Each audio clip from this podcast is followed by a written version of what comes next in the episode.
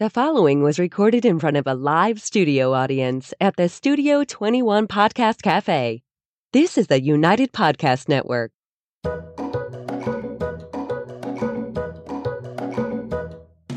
Welcome to the Quirky Dog Podcast, inspired by some of the quirkiest dogs you can ever imagine and the owners who love them. This podcast is brought to you by the quirky couple themselves, Scott and Jess Williams. Their aim is to educate and entertain.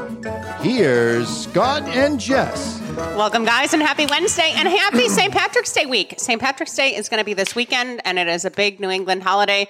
This will be the extent of our celebrating, but here we are today, live in studio, and we are going to talk about pulling your head out of the sand today. But first, we're going to start with the quickie tip of the day. Give it a shot.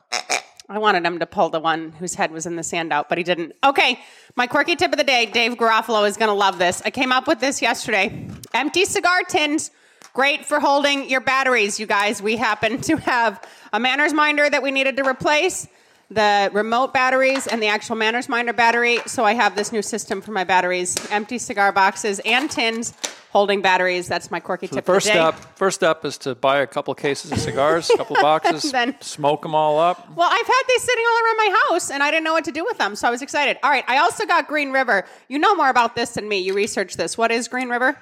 Uh, this is a regional beverage Yeah, in it's, uh, Illinois, is it? In the Midwest? I think it's out of the Midwest. Yeah, it's just And, a um, soda. You want one, Chrissy? Sure. Okay. 1919, they established this caffeine free. it's got real sugar in it. Here you go. Happy St. Patrick's They went Day. out of business Why, for a thank you. while. Jess insisted on this it? because All of right. the, the green color. Yeah. All right. So we're going to be talking um, some serious topics, but we're bringing a little levity here with our St. Patty's Day fun. Scotty's even got suspenders Cheers. on. I've never seen Scotty wear suspenders. Cheers. Happy St. Patrick's Day. Non-alcoholic, everyone. Made with real I knew there was something wrong with this. Oh, it's kicky. Did you take? Woo! Yes, it is. It's like a freeze pop that isn't frozen. Now You're I just understand why they it went out straight of up. business. Yeah. All right. So, We love Green River. yeah. I actually really do. Don't knock Green River. All right, we got an extra one for Chrissy. Chrissy's back. She was in Australia. We haven't been in studio for a couple weeks. We're just getting the lay of the land again. So this has come about. Um, What, what really, is- most is this all of about? yeah, m- most of 2023 and the world of dogs. But even within this past month, I've just seen a lot of stuff online where some pretty big names just seem a little bit out of touch or a lot of bit out of touch, honestly, with what's actually going on day to day in dogs. And Scott and I are seeing day to day in dogs. We have a lot of colleagues in the country internationally, everything else that are doing day to day dogs. And the, the truth about day to day dogs is not necessarily what you're hearing and what's being spoken about. So we're going to get into the nitty gritty of that a little bit here today. So whose head is in the sand? The influencers? Um, well, a lot of the dog world, uh, some of the influencers, I would say, and I, I'm happy for you guys if you guys are making a living based on sponsorships or based on membership programs, and you know you're giving your content out to people, and you're able to survive like that in dogs. That's great. I'm not trying to knock that. However, I do think that it's important to get back to the reality of what's going on. Fly into some local agility competitions and see how dogs there are behaving. Go to rescues, see how dogs and rescues are actually acting and behaving. Get an idea of what's happening day to day to day. What Scott walks into on any given day, it's scary. We have a dog in right now. He's a little bit of a jerk. He's he's a strong dog. He's got some true aggression, and we're the ones out there giving him his last like chance besides euthanasia, and that's the reality of our lives. I'm Well, we are seeing a lot of dogs with aggression issues, and we always have uh, extreme anxiety, just extreme cases. And a lot of the people that are selling online courses and talking about how easy it is, and and um, they're not actually out there dealing with these difficult dogs. And the people that that I am dealing with on a daily basis are having trouble getting anybody else to even show up Yeah. when they Or describe back. when they describe what's going on either the trainers don't call back or they say we don't deal with that type of issue. Uh, I just saw a, a couple was it Sunday, Saturday, Sunday, I think it was. Yeah, Sunday. And They brought a pit bull mix that had human aggression issues, and I said, "Bring me the dog." I didn't want to meet him at their house because there's a territorial component. And I took the dog from him and worked the dog. The dog was workable. You know, there was no real unpredictable triggers. The dog was not bad. And um, so I said, okay, you know, I certainly can work with you and work with this dog. And I said, you had mentioned in your email that you had another trainer at the house and it went well and the and the person like didn't get bit. So I said, "Why don't you keep working with them? What happened?" Well, they never actually touched the dog. They sat Yeah. at the table and they spent an hour doing what they what they call it a re- Reset training. reset training, which Yeah. I have no idea what that means. But they didn't touch the dog. They didn't do anything uh, except talk for an hour. And it's not really easy to train a dog without having a leash on the dog and doing some training. Yeah, and that's we get that a lot. I mean, the clients that are coming to us, they've often worked with other trainers. We had a pair of Salukis that we did last year. Their trainer in Martha's Vineyard told them that the dogs had sibling syndrome. There'd be no way that they could ever get these dogs trained. Like we're coming up with a lot of excuses. We're saying a lot of things in the industry standard. A lot of people are recommending, oh, just go see a veterinary behaviorist and everything else. And then we're sitting here actually seeing the day in, day out what's happening. Dogs with extreme emotional problems, dogs with extreme aggression, owners that really want to help these dogs, dogs that need vet care. Sometimes really aggressive dogs that need to be euthanized, and then vets aren't euthanizing the dogs because they feel as though, oh, you haven't, you know, looked into all these options. Maybe you should try medication. We're seeing a lot of different things, and the bottom line is it breaks my heart. The dogs that we're getting in, the cases we're seeing, what a lot of the majority of the country and some of Canada and everything else is starting to spill over into. It's not the same industry as it was 10 years ago, you guys. It's not just a doodle that needs, you know, some help with loose leash walking. We're talking about very serious issues and we can point fingers at breeders and rescues and owners and trainers. We can point fingers all day long.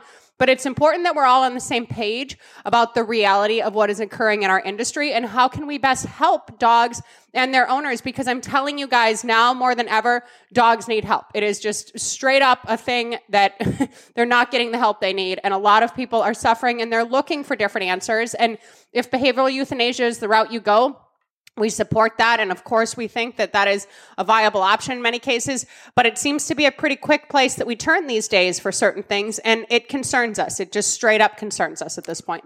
Yeah, and I will say if you're a dog trainer and this is really beyond the scope of your experience dealing with these aggression issues and some extreme behaviors, then yeah, you shouldn't be jumping into it. But refer these people if you can. Find other trainers in your, you know, in your community that that do handle these type of issues and give these people the opportunity to work with somebody else rather than just ignoring them or you know not returning their call or Or just telling- passing them off to. yeah, and- and the thing is, you know, people that can handle this, a lot of the older trainers now, they're they feel like, oh, I've done enough of that crap, and they're you know cherry picking their leads. Well, I'm only dealing with labs that are pulling on a leash now. I don't need to deal with that kind of crap. Well, yeah, you don't have to, but those are the people that need us the most. Yeah. the people that have these big issues, and it's not fun work. It's not pleasant. When we get a lab in now that just pulls, it's like a vacation. We're like, oh my God, it's a normal dog that Yeah. just needs training. Isn't this nice? Yeah. Because we deal with a lot of extreme emotional instability, and that manifests itself in anxiety or aggression or this, that, or the other thing. I think that what Scott said is really the crux of where I'm at with this whole situation. And what's most important right now is if there are cases that are beyond your scope of training, please start going to meet with balanced trainers. Have some coffee with balanced trainers. Figure out what they're doing. Look at other people's reviews. Go ahead and reach out to a veterinary behaviorist. If we could all start working together within the industry, you guys, it would be so much more helpful than pushing everyone away and throwing tools down and putting everybody under the bus. Like, it is so unfair that the way that we're treating each other and clients and everything else, let's cohesively work together. What if a vet could call a balanced trainer and say, hey, how does the dog seem in classes? What if a behaviorist could call a trainer? Like, if we would have more open communication within our industry and flat up say, like, hey, I, I'm not able to deal with this kind of thing. You may want to call them if you're interested. If we'd be more open and be better about referring, Scott does this quite often. If there's somebody that is totally opposed to using tools or something, he'd say, "Oh yeah, no problem. You can go and you know work with this company. I've heard good things about them." We would refer Or people. veterinary behaviorists Yes, that or- can use medication and whatnot. you can try that. We're we're constantly trying to segue people into a path that will work for them. So, do we want you to send us all your crazy cases and your horrible dogs and deal with this? No, No. We, we have enough stress Please. in our life. That's not what we're saying. It's not one size fits all. But we need to be able to be reaching across the aisle and helping and supporting and referring every single way we can right now because it is hard out there. Rescues are filling up again.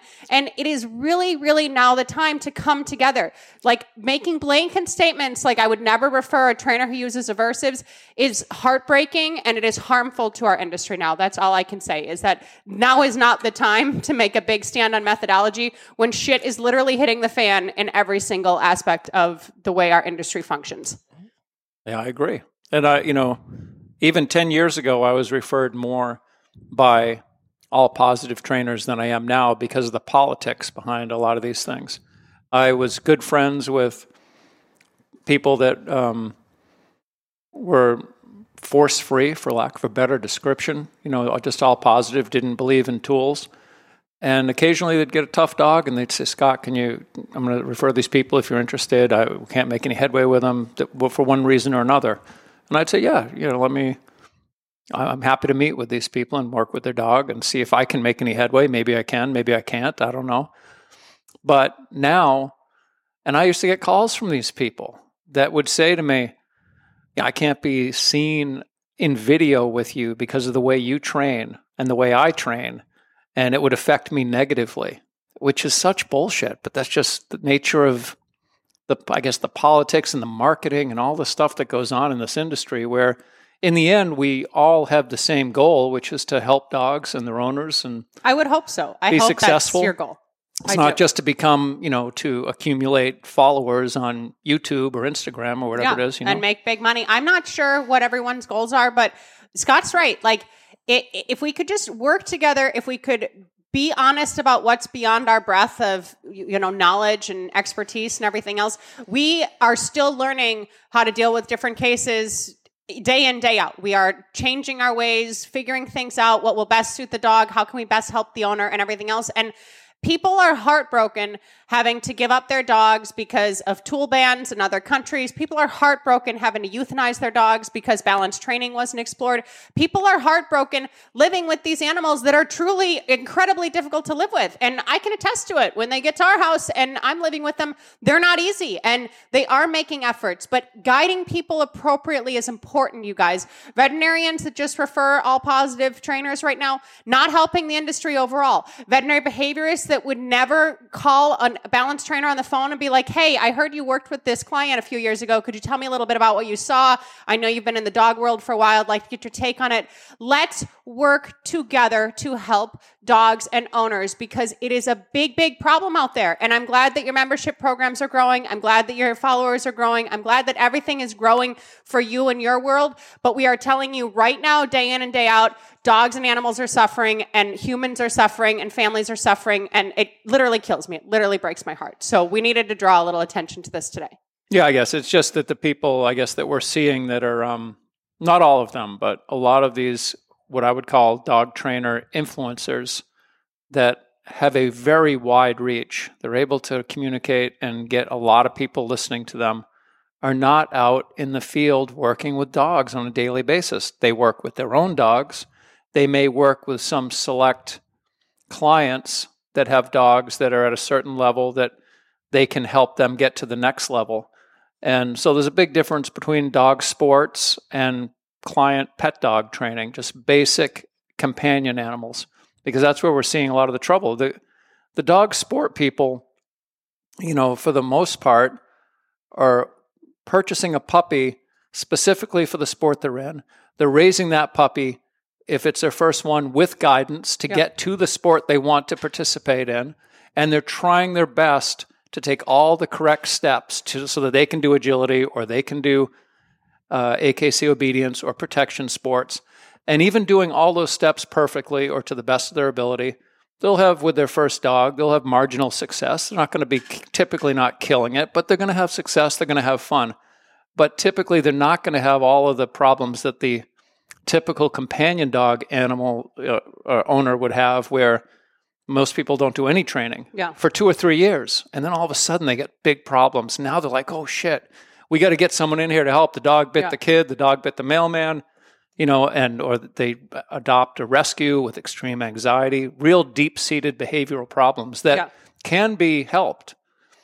But Sometimes, it's not yeah. always, but yeah, and that that's it. It's it. not a quick two, turnaround. It's two different worlds. Scott's talking about a puppy that's intentionally bred with the purpose of doing sport. You're going on this journey. You're willing to invest time. You're you have time to invest versus someone who just wants to get a dog, which you should still be able to just get a dog to be a family member. I I am full, you know, in support of that. These people out there with just pet dogs are suffering. You guys, companion dogs owners are suffering, and we're hearing all this minutia being spilled out to all audiences everywhere. Just don't speak about topics you don't know about. You, there's plenty of things to focus on and talk about and everything else. When it comes to aggression, when it comes to anxiety, when it comes to some of these rescues, when it comes to these severe, severe behavioral issues, if it's out of your realm, please stop discussing it because it is in our realm and we are doing it day in, day out. We are putting ourselves out there. We are trying not to get bit. We are using every tool available to us to try to help dogs and their owners. And it is a fight. It is not a game. It is life and death, you guys. This is not a game of any sort that's going on. We are sometimes dogs' last hope, more often than not nowadays. And we have pretty good success considering that. So please respect those that are in the industry, in the field, in the thick of it, because it isn't just unicorns and butterflies. I promise you. I promise you it's not.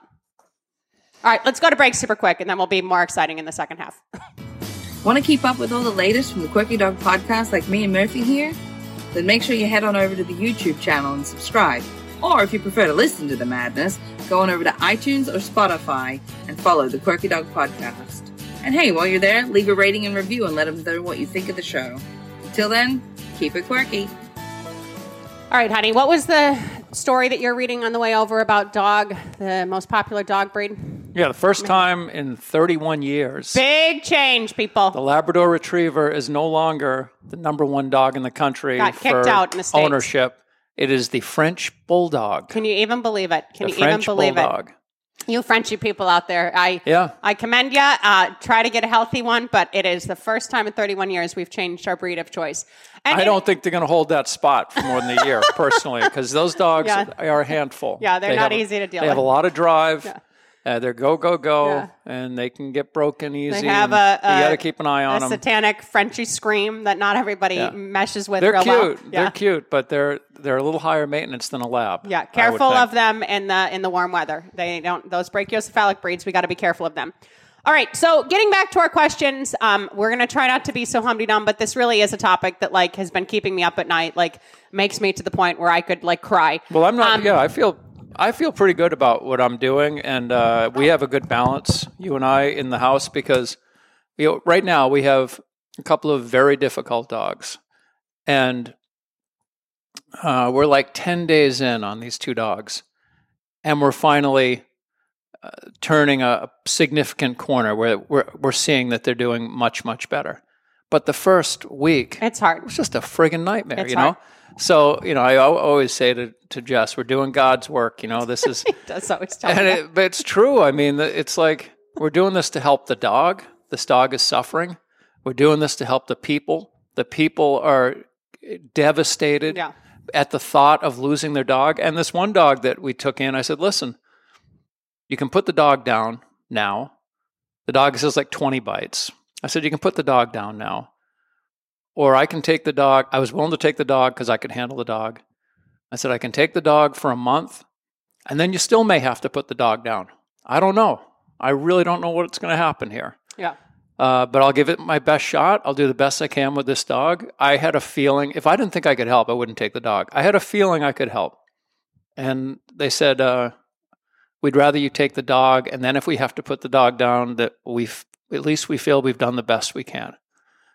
And the dog's getting better. I think Yeah. the dog's going to be okay. I, I do too. And there's not a lot of a places a dog like this can go. This dog has already been on Xanax. Not a lot of people in the country, not a lot of people in New England are going to take that dog. So when Scott and I are literally there in the thick of it, putting ourselves on the line, possibly risking getting bit and everything else, and I hear people that truly have not touched pet dogs for five to 10 to 20, uh, if, if ever, ever. if ever in their whole lives coming across as authorities, it does personally bother me. It does personally get to me. And, you know, you talk about this tunnel vision that we get kind of just in life, whether it be in politics or anything else. And we're seeing tunnel vision quite frequently in the dog world. And the question is, why is that? Like, where do we go? Well, if you just follow a certain organization, you're only going to get a certain perspective. If you just follow certain people on Facebook, that algorithm, everything else is going to feed you into a very certain mindset.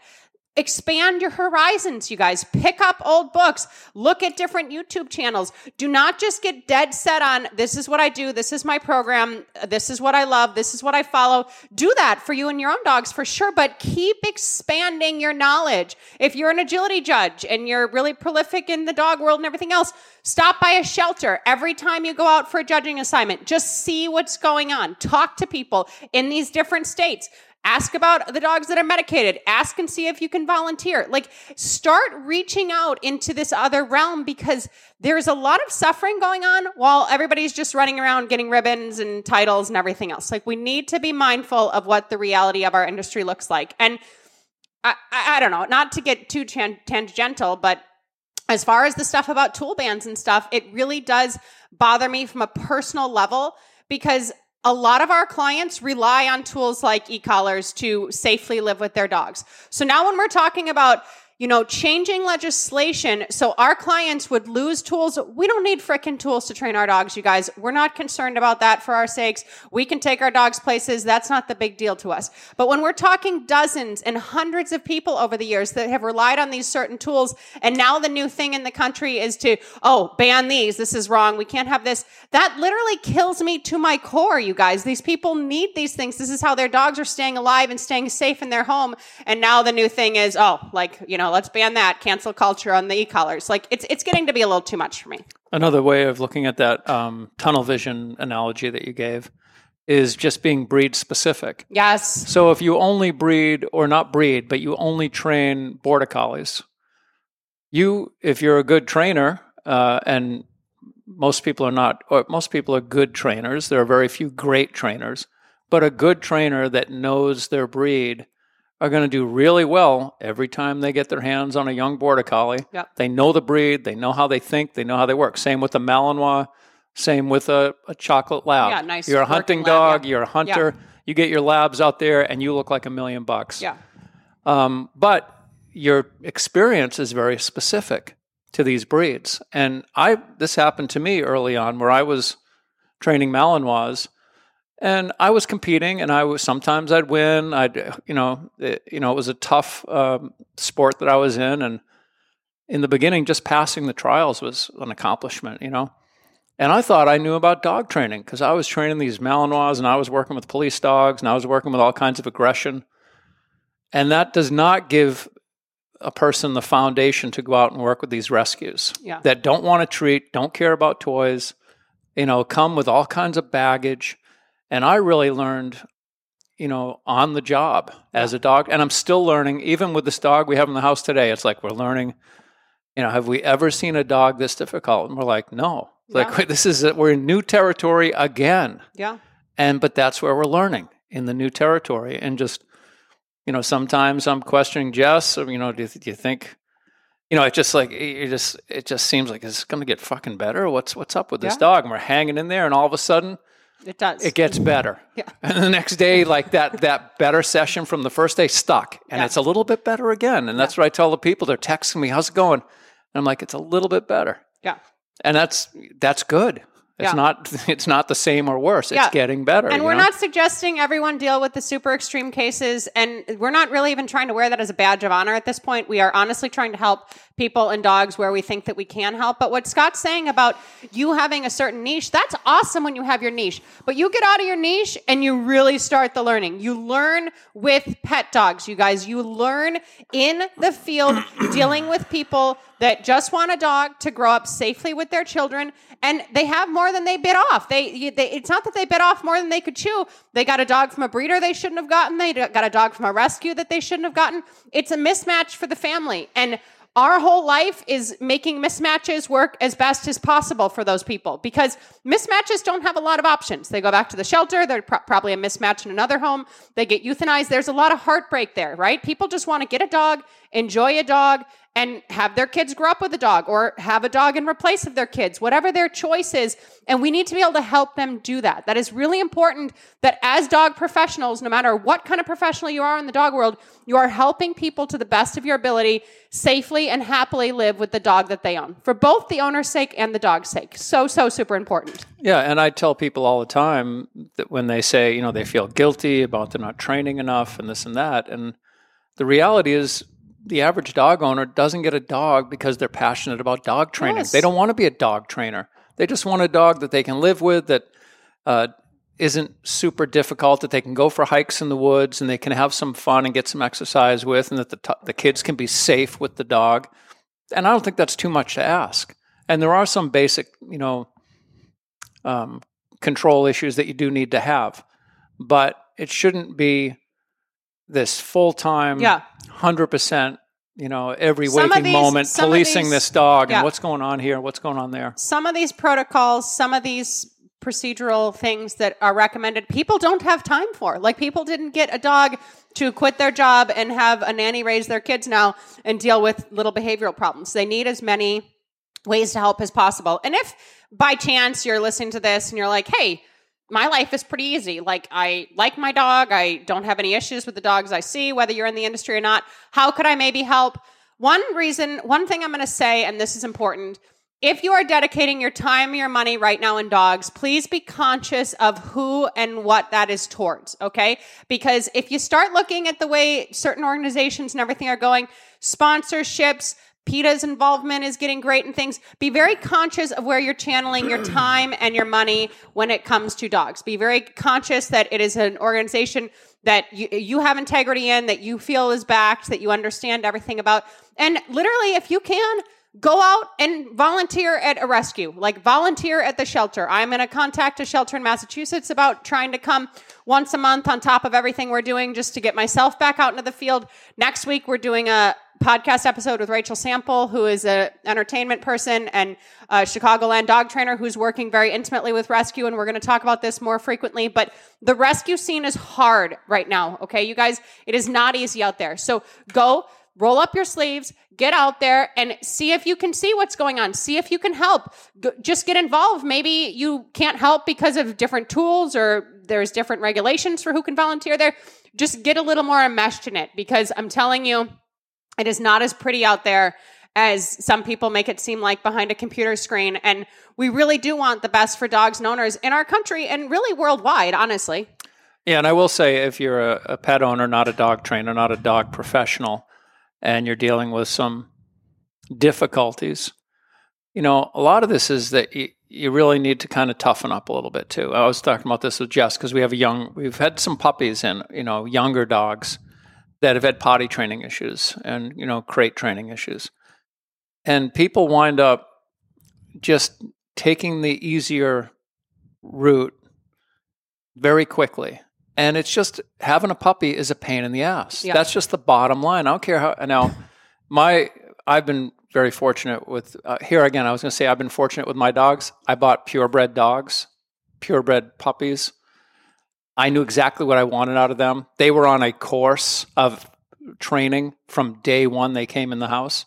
So we're getting dogs in that are several months old, where people just the dog peed in the house once, or maybe three or four times. They're just putting pee pads down. Now the dog pees in the house on a regular basis. Things just start getting Unraveling quickly. unraveling because it was an easier choice at some point, but now it's becoming a harder thing to fix. And everything's getting more and more difficult to fix, you know? Yeah. No, So that is a good It's point. just not fun. Leaning into the pain early Yeah. does often, yeah, help things Get, later. Jess gets up at six in the morning and lets this puppy out every morning. I mean, it has to be done. Yeah. It's not an option. It doesn't matter if it's a friggin' snowstorm out at 6 a.m. This puppy has to get outside to pee because Yeah. it can't go till 6.30. yeah. That's what we're doing, but that's what you got to do. Yeah. If you have a puppy and you don't want this puppy to pee in the house, you got to get up. You got to regulate food and water. You got to get him out early. You got to get up at, if you go to bed at 10, you may have to get up at midnight, let the puppy out, go back Yeah. to bed, and then get up at 6. Yeah, some of it is a little bit of tough love, but a lot of it too, we're seeing with these owners, they are trying. They are looking for resources. They are doing all the Google searches. They are following all the big influencers and dog names and everything else. And this mystical magic that some of it make you sound like It's not that easy. It's really not that freaking easy. So let's give pet owners and these dogs and everything the best possible freaking shot right now, you guys. They need it. They need support. We get up here every week and we try to give you the best information that we have to relay to people. We try to be as judgment free as possible to other industry professionals and other people out there trying to work with their dogs. If you have a dog at all and you're trying to do anything, let's support that. Let's let's congratulate that. Let's be excited about that. Let's stop bitching about how our clients suck. Let's stop bitching about how breeders suck. Let's stop bitching and let's start helping because I'm telling you, there's help that is needed. And pull your head out of the freaking sand. Legitimately, there's sand. We got a sandbox. Cousteau has his freaking new vest. Scott got a weighted vest for him that oh, We has should have th- thrown that video sand in it. Oh my god, he looked. We go he out smiles. for hikes. He I loves got my backpack with weights in it. Scott He's has got his, his rocking backpack. backpack. Scott, oh my god, the backpack boys they leave. But we had a bag of sand from that. We I didn't even have to take sand from York Beach. This is so important right now, you guys. If you have your own communities, if you have your own online presence, everything else, get outside of that and see what's happening elsewhere. Go travel a little bit. Jump into the on uh, in the in-person training and see what's going on. Please, please, please, please, please, because we're literally going through the thick of it every single day. And ask yourself if you happen to be a force-free trainer, an R plus trainer, or whatever way you want to label yourself. While you're listening here, ask yourself why it can't be an option to ask the person to give their dog back to rescue to see if they're considering behavioral euthanasia or to refer out to a balanced trainer. Why can we not add back in referring back out to balanced trainers? Let's work together cohesively in this industry to help dogs and owners in every way possible. Did I get sand everywhere? Not at all. Okay. I just All right, like to great. be tidy. We hope that you guys have um, a very happy and safe St. Patrick's Day weekend. If you're going out for the green beer, the Irish car bombs, anything else, be very, very careful. Make sure to go home and let your dog out to pee, and then go back out to the bar. All right, guys. Next week, Rachel Sample. We're going to be revisiting rescue. And in the meantime, keep it quirky. Happy St. Patrick's Day, guys. The views and opinions expressed by the hosts, guests, or callers of this program do not necessarily reflect the opinions of the Studio 21 Podcast Cafe, the United Podcast Network, its partners, or affiliates.